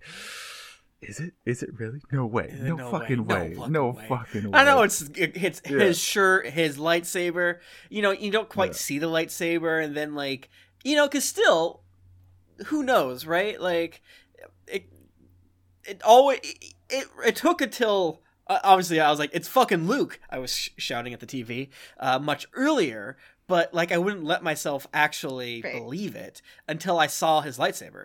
Even though, like, okay, I think I saw his uh, distinctive chin uh, at least once, so that, that makes sense to me. Uh, but yeah, man, he's such a badass. Like, it's not just, like, you know, obviously the cool Qui-Gon Jinn style, but, like, the when he just crushes the uh, Dark Trooper. You know, like, and, like, I found his rampage through the Dark Troopers to be very reminiscent of the Vader scene in Rogue One. Yes. Oh, totally, yes. totally, totally, totally. I was actually thinking about if I had time going through to what, because it felt so similar. And also yes. their fighting styles where they are like the immovable object, just yeah. like passing through, you know, none of the leaping around, none of the acrobatics really needed. Right. It's just walking and pausing and yeah. walking and pausing. And I think it's a, it, it's such a good way of showing, you know, our perspective of Star Wars is so skewed because we follow these people uh, and we see them get into scraps and things like that. Or they're dangerous. But, you know, when we flip the lens over a little bit and we get to see how the other side of the stuffs have to deal with these absolute monsters. Sure, it made total sense how frightening Darth Vader was. And then, you know, like an unstoppable fucking horror nightmare creature. But I thought it was a good, uh, a good way to show, you know, yeah, Luke is too, right? Um, I could definitely see folks being like, okay, they just did the Rogue One thing. Sure, they they did do that. But that being said, it's Star Wars, you know? I mean, yeah. I, would I, like to, I would like to point you to a Star Wars, and yeah. you know, that, that this happens. It uh, so and it fucking rules, and it makes sense. They they set it up three episodes ago. They set it up several episodes ago. Um, they didn't have to do all these setup things that they did, but they did. And, uh, you know, we know from the little bit that has been told us in, in the movies and so forth, that, you know, the, the Force connects us all. And, you know, literally Yoda went, Baby Yoda went to the Force Wi-Fi and uh, said, who up? And Luke has probably been trying to f- find him. New yeah. Jedi. The time, who dis? Right? Yeah. And, you, you know, yeah, it's convenient, right? But it's a television program. Right. Would we simply want to get there and it's empty and, like, uh, there's, like, a whole bunch of dead people because Luke just got Grogu on his own? No. That wouldn't, no. that wouldn't be good. That would be compelling. Uh, it's convenient, sure. But it also is sick yeah. as fuck. It yeah. was so good. I was going to say, and while this was happening, though, Gideon decides to... I don't I don't know if he thought he really could shoot all of them, but he, like, grabs a blaster and shoots Bo. Which, it happens so fast. I was confused at first. I was like, is someone going to check on her? Is she going to be okay? And it's like, oh, I guess it's implied she is straight up dead. And no one ever... It's not acknowledged, really. No, I mean, mm. she she's wearing um, Beskar. So she's yeah, probably Beskar fine. Beskar doesn't do anything. But I feel like she's, she's never... They never show her after she gets, like... I, I think she's fine. Okay. I, I don't know. I, I, don't I wrote that. I was like, has just... anyone checked on her? Like, yeah. I assume she was just standing in the background at yeah. some point. But I guess I... To me, it was, it was a nothing thing. There's, there's oh. uh, a Mandalorian being shot with a gun is nothing to me. Um, I'm to the extent that I am kind of th- that. This was a sort of strange right. scene where it was like it, ha- it both happened too fast and slow. Yeah. Uh, him going to shoot Baby Yoda made sense. Mm-hmm. Um, but I think he had to shoot Bo first so that they would have time to mm-hmm. jump in front of Baby Yoda. Who kills um, him? I forgot. Who? Baby Yoda? That's, That's Kylo a, Ren. Kylo, Kylo Ren, Ren kills, kills Baby Yoda. No, no, no, no. Gideon. Or what? Ha- I'm no, nobody to, kills. I... Nobody kills Gideon. So There's Gideon. Tackling. I watched uh, it the longest shoot... ago of us. Yeah, know, yeah, yeah. So. so, so Gideon shoots Bo-Katan. Bo-Katan falls, but I assume is fine. Then goes for Baby Yoda because of he's already shot at Bo-Katan. Mando knows that this is happening, so knows to dive in front of the shot. That's right. As it goes I, for I, Baby I remember Yoda. Now. Then, yeah. um. They all pull their guns on him, and he hesitates before trying to pull the blaster on himself.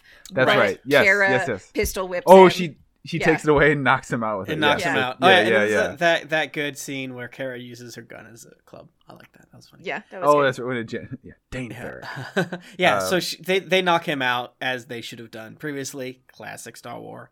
um, yeah, but there the, the, there is some menace too of like, don't let that fucking guy in.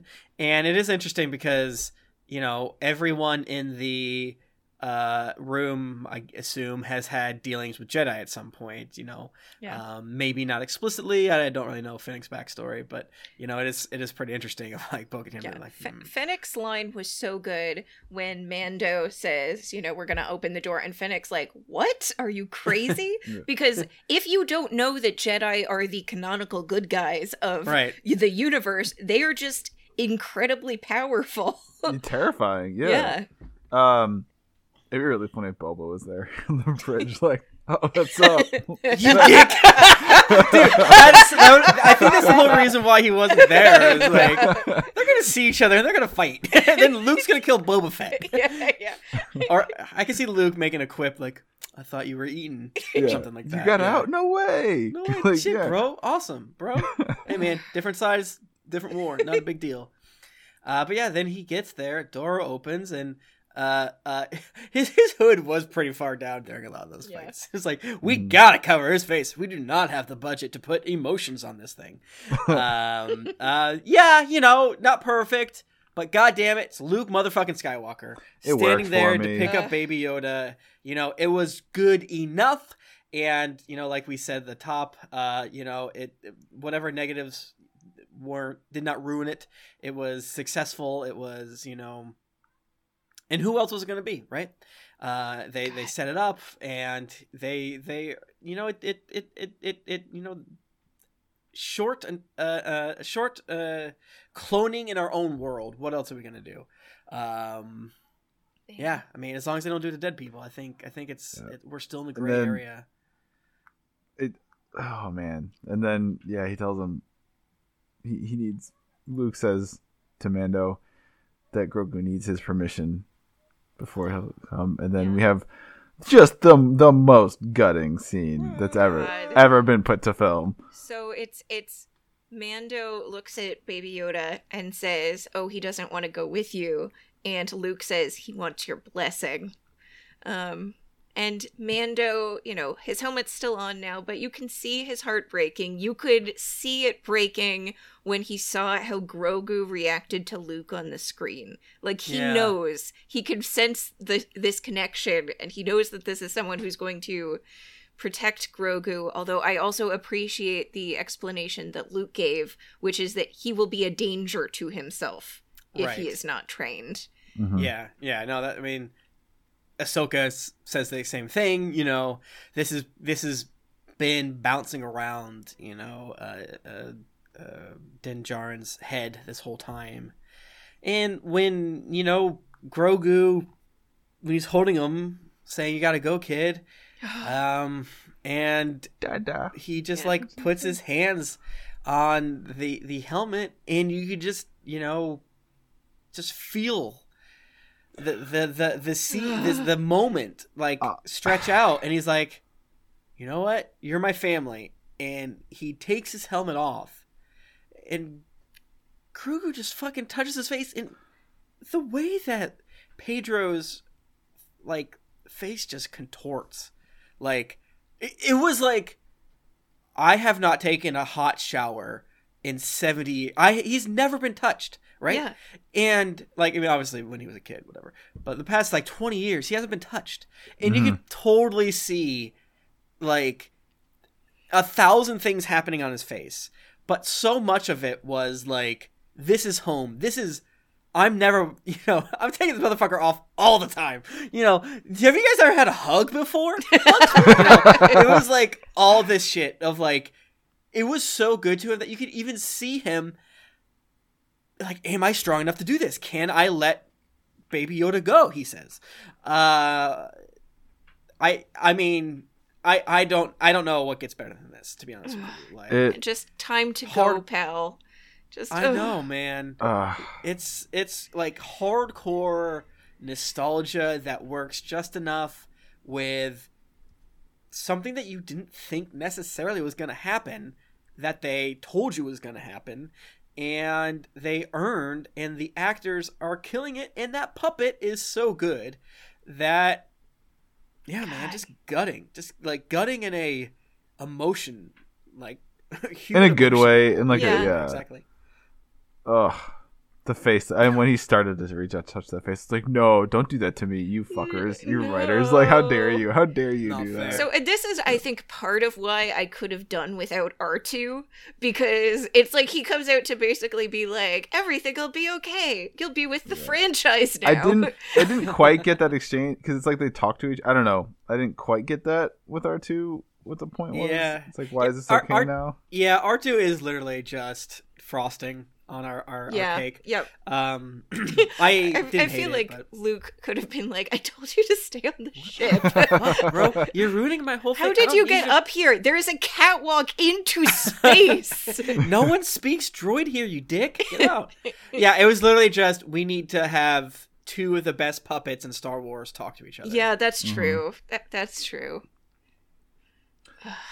Ah, so God. yeah, that man. So, thank it was almost cold blooded, right? Yeah, but it was uh, almost cold blooded for them to end the way they did, where you see right. them on like the doors closed. Oh, it would be man. it would be less sad if Grogu died, you know. But like, but because it's complicated. If he had complex. like force dissipated or something. Uh, so his so little cloak fell on the ground. We yeah. end on the door closing on the like. his relationship with Grogu, and also this arc of him it's a metaphor yeah of him of him you know metaphors. growing to to build a connection with another living being, to sort of take off the helmet and be willing to uh relate and love, um, right. and also incidentally he incidentally pulled a sword from a stone, um, and now he's the king of Mandalore. Like, the that helmet came off. Yeah, God. Dude, yeah, I, I, I have no idea. Yeah, I guess we should talk about the Stinger thing too, right? I guess yeah, now. I guess maybe now before we, we not not not the sorry that came out as should we just mention it versus should we talk about it right now as opposed to diving into like what we think season uh, three will be. But yeah. Uh, so we the post credit scene, which is really cool. They didn't do the uh an, the kind of vaguely animated uh, two D art, which uh, I, I I was hurt by, but also I was thankful for the reprieve so that my emotions could just chill. Uh, I had already heard that there was a uh, post credit scene, and yeah, it's basically where we see Jabba's palace again. It's like, whoa! We freak out. We throw popcorn at the T V. We hoot and holler. Bib Fortuna's um, here. Dude, he's like living it He's up. been he's been munching. He's yeah, been he's eating too many frogs. Hey, I don't want to I don't you know, I don't want to shame anyone, but he's he's been living a sedentary lifestyle apparently for the past ten years. Gluttony is uh, used as a shorthand in media for opulence and wealth, uh-huh. um, mostly in negative ways. This way, probably as well. Um, it's yeah. lazy, but it works, unfortunately. Yes, and um God, so he's been, you know, living, uh, yeah, living it up um, in Jabba's palace, uh, running the show until distant gunshots, and also apparently a McClunky reference in yeah, the dude. I was like, I heard that, and I'm like, McClunky, it's finally canon again. Oh man. Star Wars sucks. Star Wars so, is yeah, good, it, actually. It's uh, it's Finnick and Boba shooting motherfuckers. Which is, it rules. I mean, it's it's very God. much completely an homage to Return of the Jedi uh, for a thousand different ways. Um, and then, yeah, they, you know, Boba and and uh, Bib. Are, Bib's like, Boba, what up, my my Mookie? Hey. Uh, I didn't know you were alive. What's up, bro? He's like, dead. Shoots him. Just shoots him dead. No talking. And then Boba just fucking sits on the throne, which, amazing. uh like uh framing, but like I was uh, Tim was confused because like I, I guess we were supposed to assume that th- this he's now the head of Jabba's gang, and I guess we're supposed to assume that that's a big deal. uh I guess that makes sense that makes sense to me. I mean, mm-hmm. I kind of assumed it dissolved, but I guess they're telling me Bib Fortuna took it over, yada yada yada. Well, um, I mean, it's not even that gang. It's just, hey, there's a void to be filled. Obviously, something about Tatooine, he, he was able to amass power and wealth on this backwater. Um, so, obviously, Fennec and Boba want to lay low from the New Republic. This is a very Outer Rim backwater, yeah. you know, lo- lowing low, po- you know. Uh, they again going back. They can they can be wealthy and successful and have power, but stay under the radar too. Yeah. On a planet like this. It was such a good shorthand for Boba and Fennec are starting an outfit. Like, yeah. like mm-hmm. we know of a barely, you know, guarded uh, criminal hangout. Not much of a gang to speak on, but there's a really cool chair. So we'll just head there. Yeah, we'll yeah that's the over. thing that like sort of like didn't yeah. quite connect. It's like, okay, I understand all these references. I don't get necessarily the impact, but I guess you're telling me it's impactful, so I, I mean it's a cool it just it's looks a, so goddamn cool a, it's yeah, a fortress yeah, yeah. You, yeah you need to hide out for whatever you're gonna do. You've got a fortress yeah. now. Um there seems to be there's nothing's confirmed, but as far as the form that this will take, it everything every article I've seen pull up is taking the opinion of either it is a full-on series spin-off series, or at least like a mini series, or this is actually what Mandalorian Season three will be. Yeah, and I think it could be either, but I obviously really hope that it's a separate series. Yeah. Um, there's definitely an argument for The Mandalorian being something that could lend itself to an anthology format. So, like, this could have been, you know, the Book of Din, and mm. this could be, you know, the Book of Boba Fett. Um, yeah. And it now, just what if it's passes. A book? What's it, what if it's a book? You know what I'm saying? I thought it was a book for a long time. Now everyone's laughing at me, calling me a goddamn idiot. And I'm you like, thought... okay, there are more things called the book uh, that are books than there are shows they did a slash fil- movies. They, they filmed a high quality yeah! scene in a show. Yeah, as a that's what Rise of Skywalker physical, is for, as a book. Yeah. It's, a, it's weird. I mean, regardless, it's weird. We can all agree it's weird. I'm not the one that did the weird thing. Uh, I, I read a chunk of uh, the Bounty Hunter books uh, back in the day. And we love books. You know what I'm saying? We love them.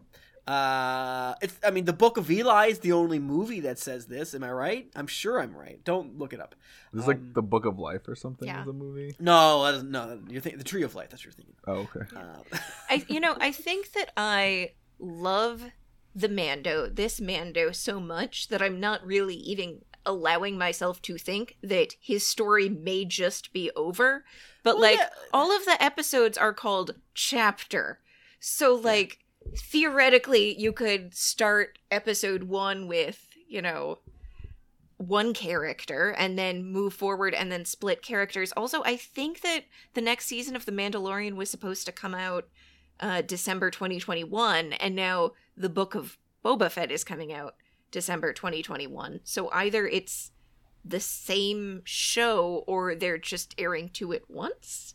Mm-hmm. Yeah, that's the weird part. The fact that it says coming out in December yeah. makes like that that is a good Ugh. point. That pisses me off because I mean, sure, they could do two seasons of Din, one season of Boba, two seasons of Boba, get back to Din, yada yada yada.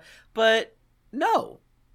yeah. Uh, Tim, also that's the Book my... of Life is a movie, is an animated movie from twenty fourteen, and there's lots of movies that have book in the title. There's no, the Book I of said Life. There's only there's one. It's Jungle the Book, Book of Eli. There's the Book. No, that's Thief. Different. There's Book of Dragons. There's National Treasure. Jungle Book, Book is Se- different because National Book is Treasure at the Book end. Of Secrets. At the end doesn't count. I'm talking Book of Eli. Same thing. Jungle Book, Book of Life two. That counts, but that's it, it's also Tree of Life and uh, doesn't count. Jungle Book. Word before American book. Pie presents The Book of Love. That's after. We're t- it's the book. Come on. I, I'm right here. Um, it's going to be a graphic novel. Everyone agrees with me. Thank you. No, it's not. It's, it's seems to be pretty clearly a, a television program. Uh, I will be fucking pissed, which is weird to say, if we get a Boba Fett show and not the Din Djarin show. I know. I'm going to kick the door down. I, that being I said, do you want to see... I do want to see the just nuclear level awkwardness of Din being thrust into this God, political yeah. Mandalorian political gambit thing. It's like all that I want. I remember saying I, I love Baby Yoda, but I want Baby Yoda to sort of have a resolution I, to their story and then to retake the throne of Mandalore. I want right. Din to have to make small talk at a royal God. Mandalorian court. Like, uh, like, make it yeah. a Mandalorian comedy of manners where it's like Jane Austen book but also with swords. Give me that. Yes. Yeah. Yeah. No, I I I disagreed with you then. Still do. Uh, because I love Grogu so much. Uh, but uh, you must have fucking paid LucasArts, I guess. Fuck, I don't know. Yeah, I'm like, give me Pride what I want. Pride and Prejudice and Darksabers. Yeah, no, that's it's it's interesting because you can see that you can see the logic, right? Of uh, the ending of season one to season two was like, okay, here's our quest, and it's very specifically we got to go find the jet, the sorcerers, right, for this Baby Yoda.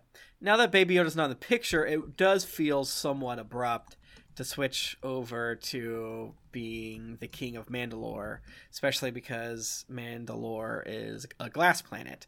Um, you know, maybe it's a, it's like a, I think Pat, you brought this up. Uh, maybe it's a, a, um, a, a Thor Ragnarok thing of like, okay, uh, our it was wherever our people, wherever the Mandalorians are, that's Mandalore. Um, I think it. Technically, in my opinion, um, which is based on coping and whining in my head all day, uh, it, it I guess it makes sense for them to rest so they can jump into Mandalorian, like give it like a, a beat, let the let the, let the T V the dough rest. Perfect, perfect name for the new planet they settle to rebuild their culture. I'm sorry, I'm so sorry in advance. What did you say? Man- Mandalmore. I hate you. I want you to die. I want to stab you with a spear. um, but yeah, you know, I I'm still of the opinion that Grogu is like just as important as fucking Din, uh, and I do not know how to reconcile uh, this. But I just can't imagine if the end of the story of that character is the door closing because Luke Skywalker stole his son. Well, no, no, that's not what I'm saying. I mean, and also, yeah, that uh, some of this is is information before I saw Luke uh, baby snatch. Right. You know, uh, yeah. I the more that I'm noodling on it, I really maybe they are gonna do Boba Fett for a season yeah. to give a time jump. And then come back, and uh, Grogu is old enough now, and he's technically still a foundling, so maybe that's how he gets. I don't know, man. I just want them together so bad. Fucking, I just miss them. It hurts. I yeah, feel like they, shit. I just they want, want Grogu that back. Too, Tim, but they can't because he has to go be with Luke Skywalker. Yeah. And again, like we said before, there's no way that you, I don't want fucking Grogu training with C G I Luke. Get out of here. No, the closest. Yeah, we have to do something. We have to figure out something for that, which. Yeah, uh, I don't know, like sending hollow emails to uh, Din, like, Daddy Din, Luke is very nice. He makes good jokes. He's funny, little cranky sometimes. I like his robot hand. Goodbye. Yeah, but uh, now this time we'll get Pedro's face as he has to learn to talk to people. yeah, yeah, like Bo is like, okay, if you're not going to be part of Death Watch, I want you to, she like holds her hand, like oh, her hands on the sides of his heads, and then like moves her finger off to the right. He's like, now look at my finger. And he just moves his entire head like, no, no, no. Smacks his face. Use your eyeballs. uh, someone pointed out uh, th- th- on, on Twitter that like, uh, or Reddit, I forget which, or maybe both, uh, that Pedro's physical acting when he takes his helmet off is very much like, I do not use my periphery. I just turn my head the mm-hmm. same, like turn my body to like look at things. And I was like, oh, that rules. Yeah, yeah. Mando's you a watched, good show. You watched the scene from, yeah, the, with in the cafeteria yeah. from last week with Mayfield. And when he like ha- tries to hand him his helmet back, he doesn't like glance down with his eyes. His whole head like tilts downward. Yeah, and, yeah, yeah. Yeah, the, the post is like, he looks around like a bird. I was like, like his, his eyes are always just straightforward. His eyes yeah. don't move in his head. His eyes, yeah. yeah. That's I just want to see more of this performance. That's how it would be. If you were wearing a helmet right. all the time, that's how you would do it. Like, yeah, exactly. Which is, again, you know, weird to say, like, don't give me that Boba Fett shit. Give me Din. Yeah. We, all like, my homies love Din. I guess I think from a structural and like artistic storytelling perspective, cutting it here and transitioning into a new Mandalorian makes sense. But from an emotional perspective, I love my sweet baby boy. I have just seen his face and he's a king. like yeah. like let you know, me let please let me continue to consume this story. Right. And it is it is like, even though I hate it with my life, it is a good ending point, you know. It's it's if it has to happen, I guess, yeah. like giving us this huge emotional uh, uh, cathartic kind of moment. It's creativity. It's creativity. It's creatively sound, but mm-hmm. uh, heartbreaking. Right. Yeah. No. I I, I think I think we're pro- all of us are somewhat in agreement that yeah. like all of this makes sense. We just don't want it. We want our toys back. Yeah. Yeah. Right? I, we would be not happy if it like. They Fuck still it. teased it out like, gotta go to this next planet to find a Jedi. For next season yeah. on Mandalorian. Like, God fucking right, damn I, it. I, you know, yeah. I, before, you know, I, I, and I still think it's technically true, uh, to what extent is um, Din bought into this whole new concept of um, Mandalore and, like, bringing back the throne and shit like that? Obviously, forcing him to have the Darksaber, which he can't give up, solves that problem. It's it's beautiful. But still, you know, from an emotional standpoint, he doesn't give a fuck. I mean, I don't know. I mean, but he is opening up, and maybe he's going to make friends with these people. Maybe he's going to do a kissy on Bo-Katan or Bo-Katan's girlfriend. Who's to say? Uh, I'm excited. I am I am sad. The same way I, you know... I'm sad when I finish a, a book series or yeah. a T V mm-hmm. show. Um, 'cause yeah, we don't quite know what's going to happen. I mean, I think the, the, we will definitely be seeing Pedro, uh, and stuff again. And I definitely yeah, think we'll be seeing true. Grogu Tim, again. Tim, I'm going to tell you something that I tell my daughters when they get book. sad, when grandma yeah. and grandpa leave after seeing them. It's, that can be a good thing. 'Cause what that means is what you experienced was very good and enjoyable, and the fact that you're sad, that's oh you should be take solace and that you're sad because it means you had something good and worthwhile. Daddy, that's me- fucking bullshit. You know, I, I do think if this does have to be the end of Mando's story, either forever or just for right now, ending on these two episodes is a good way to go. These yeah, were excellent. Mm-hmm.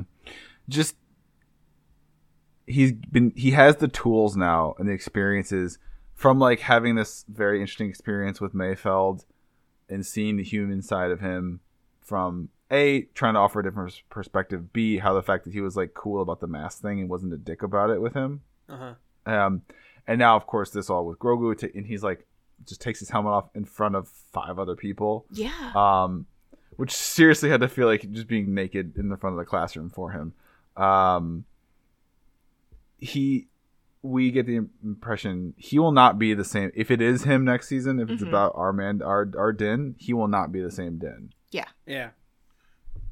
Uh, yeah. Yeah. I mean, there, I don't have a good argument other than I'm a baby and, and I don't want grandma to leave.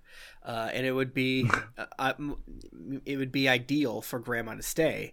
And there's a world in which grandma could stay. You know what I'm saying? Don't be, don't yeah. be a coward, Daddy. Let grandma move in. Good time. She lets me eat ice cream. For instance. Um, for instance, and that's hypothetical, of course. Uh, and any other thoughts? And uh, I, I think we've gone long. I have to assume we've gone long. Yeah, we've uh, gone a little bit long. long. Um, I mean, if but if we don't gonna, go long in yeah. this one, you know. Yeah. yeah, I guess I feel like so. I the criticism of this episode where they're, you know, digging into the the uh, Skywalker story in order to give import to something, and it's just preying off of nostalgia and all the rest, you know, that can be true and it can still be good. Like, I think there are some people mm-hmm. who approach media um, that, like, something is either worthy or it is hacky, right? It's either good or hacky. But something can be hacky and good. Like, it doesn't have to be sort of all subtlety, all nuance, all, like, the thinnest threads connecting our human experience. Yeah. Like, it's pastiche or whatever the term is. Yeah, like, this is a certain type of storytelling done as well as anyone can do it. Yeah. yeah. It's oh. so well constructed for this, like, type of entertainment. Yeah. Some of the most enjoyable media I've consumed in, in you know, the recent past has been stuff that I would not call, like, the most nuanced art or anything, but it was incredibly entertaining. Yeah. Yeah. Yeah, you know, it's, it's, so yeah, I mean, it's, while not being incorrect, there are definitely a handful of critiques of uh, uh, certain things I in just, Star Wars, and it's like, it's Star Wars. Yeah. Right. Star Wars is dumb. But that type of critique, I'd just be like, I would, I just would love to put those people on the spot, too, and be like, okay, you tell me. What's better? Yeah. Well, I mean, it's like I said, you know, they should simply make the good choice and make everything uh, yeah. uh, simple. I mean, we're almost at the point where, like, fifty-fifty good Star Wars and bad Star Wars movies. So, like, yeah. I can't really, you know, like, what do you expect? Like, Star Wars is tropey. Mandalorian is tropey. It's all mm-hmm. it's doing is, you know, the samurai cowboy movies. So, I, I don't know. I, it's, these aren't negative things to me. They Right. They, they, none of this was Luke Skywalker's now in command now. This is his story. Yoink, he's not taking Baby Yoda to make it his fucking story. He's taking Baby Yoda so that Baby Yoda doesn't turn into Kylo Ren, uh, which would be very cute. I was with, trying to do a Kylo like, Ren voice. That jagged. With Baby Yoda, Yoda style. That so. jagged uh, lightsaber. Or no, that one scene in the hallway where he's not wearing yeah. a shirt, but his torso is so wide and jacked. So wide, so jacked, so green. Um, I wanted... yeah, yeah, yeah. No, I mean, Star Wars, man. Come on. Like, it's silly. It's goofy. It's good. It's pulp. It's the monoculture now. It's Disney. What are you going to do? The fact that we're, you know, being our fucking corporate slop that we're being given is good. Come on. Ugh. Say, I mean, I'm not saying shut the fuck up and eat it, you know, eat it. Uh, we should definitely critique the, the things, but I honestly do not think Star Wars is capable of being better than this.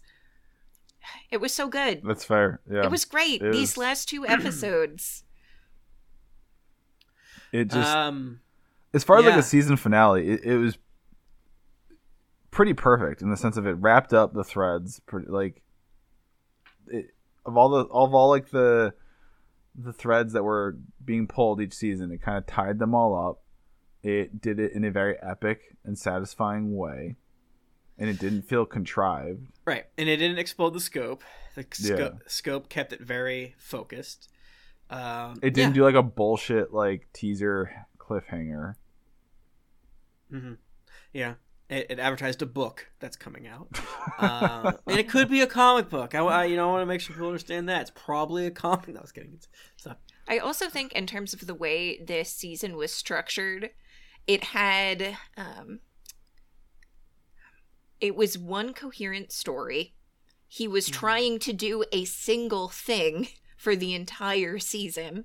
And it was basically broken up of like the beginning, the middle, middle part two, and then a long ending that was yeah. all one thing leading directly into the next thing with a lot of action sequences and building sort of tension throughout the whole thing. Yeah, and I almost think, like, the negatives of this season are the positives. Like, you're totally right. Like, its focus was its boon, but also its bane, because they still wanted to have their, like, one-off episodes. Like, well, we're going, what the fuck? Who gives a shit about this? uh, which, you know, it is what it is. It's whatever. I mean, it's it's it's still the most, it, it was the most interesting Star Wars, and then it turned into, like, the best. Yeah. Uh, after Last Jedi.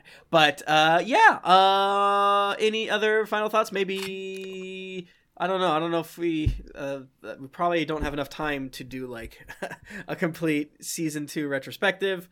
Uh, so we could probably hold those thoughts until either mm-hmm. a- another episode or uh, not do anything with it. Who's to say? Both are equally valid. But before we go into a potential long dark elevator, any final thoughts?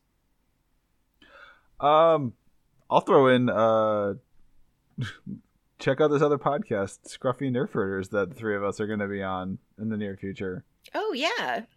We, um, they're like a real play, but it's a Star Wars real play podcast. And I know Case, who uh, runs it, is the is the G M for it. I was like, that would be a fun, like, quote unquote, rap party for us for the end of the season. Yes. It's like, let's go play characters in a Star Wars R P G show. So we're recording that pretty soon here, and that should come out. Um, Yeah, check out Scruffy Nerf Herders.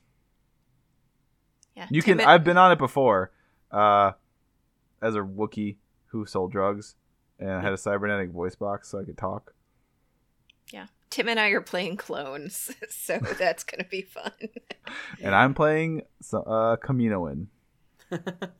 Yeah, it's gonna be a lot of fun. Uh, sick. All right, where uh, any other things to plug now that it's like uh, the the final the final big episode that people will listen to? Um, if you want to watch the Clone Wars, go to clone wars dot watch for a um, quick start uh, watch list that gets you through all of the Clone Wars in just around half of the time. Because um, it's very good, but it takes a season or two to warm up, and there is a lot of filler. Sick, sick, sick, sick. Uh, yeah, you know, uh, we've mentioned before, uh, Pat and I do a D and D stream every Tuesday at two p.m. Um, mm-hmm. That by the time you hear this, you know, we'll be on our f- finale, most likely. Um, and then um, in January, we're switching to Thursdays and we'll be doing stuff. So whenever you're listening to this, it's either if it's twenty twenty, it's during Tuesdays. If it's in twenty twenty-one and beyond, it's during Thursdays at two p.m. at twitch dot t v slash geekly inc. If you want more uh, laughter times in your ear holes, listen to Dear Internet. I'm genuinely very proud of that show. It's very funny and you'll love it. Also, if you want to consume a lot of media as opposed to a little media with like Mandalorian, uh, Naruto Revuto is our Naruto rewatch podcast. There are a million episodes of Naruto. Naruto is also really, really weirdly good and then really bad, but then really good again. Uh, so that's been a lot of fun. So Naruto Revuto is my Naruto podcast. Check it out. Holy shit, Tim. I made a joke when we were doing our bonus up, but like five, uh, five podcasts a week. You're literally doing four for the last eight weeks. Yeah, I mean, it ain't nothing to me. I don't give a fuck. You know what I'm saying? It's probably all about this podcast life. You know, I'll do more. I don't give, I don't give a crap. Anything else? If not, yeah. All right. Well, I don't. I don't. I, the book of Bounty Buddies will return in twenty twenty-one. Shit. That was the way. That was the that way. That was the way.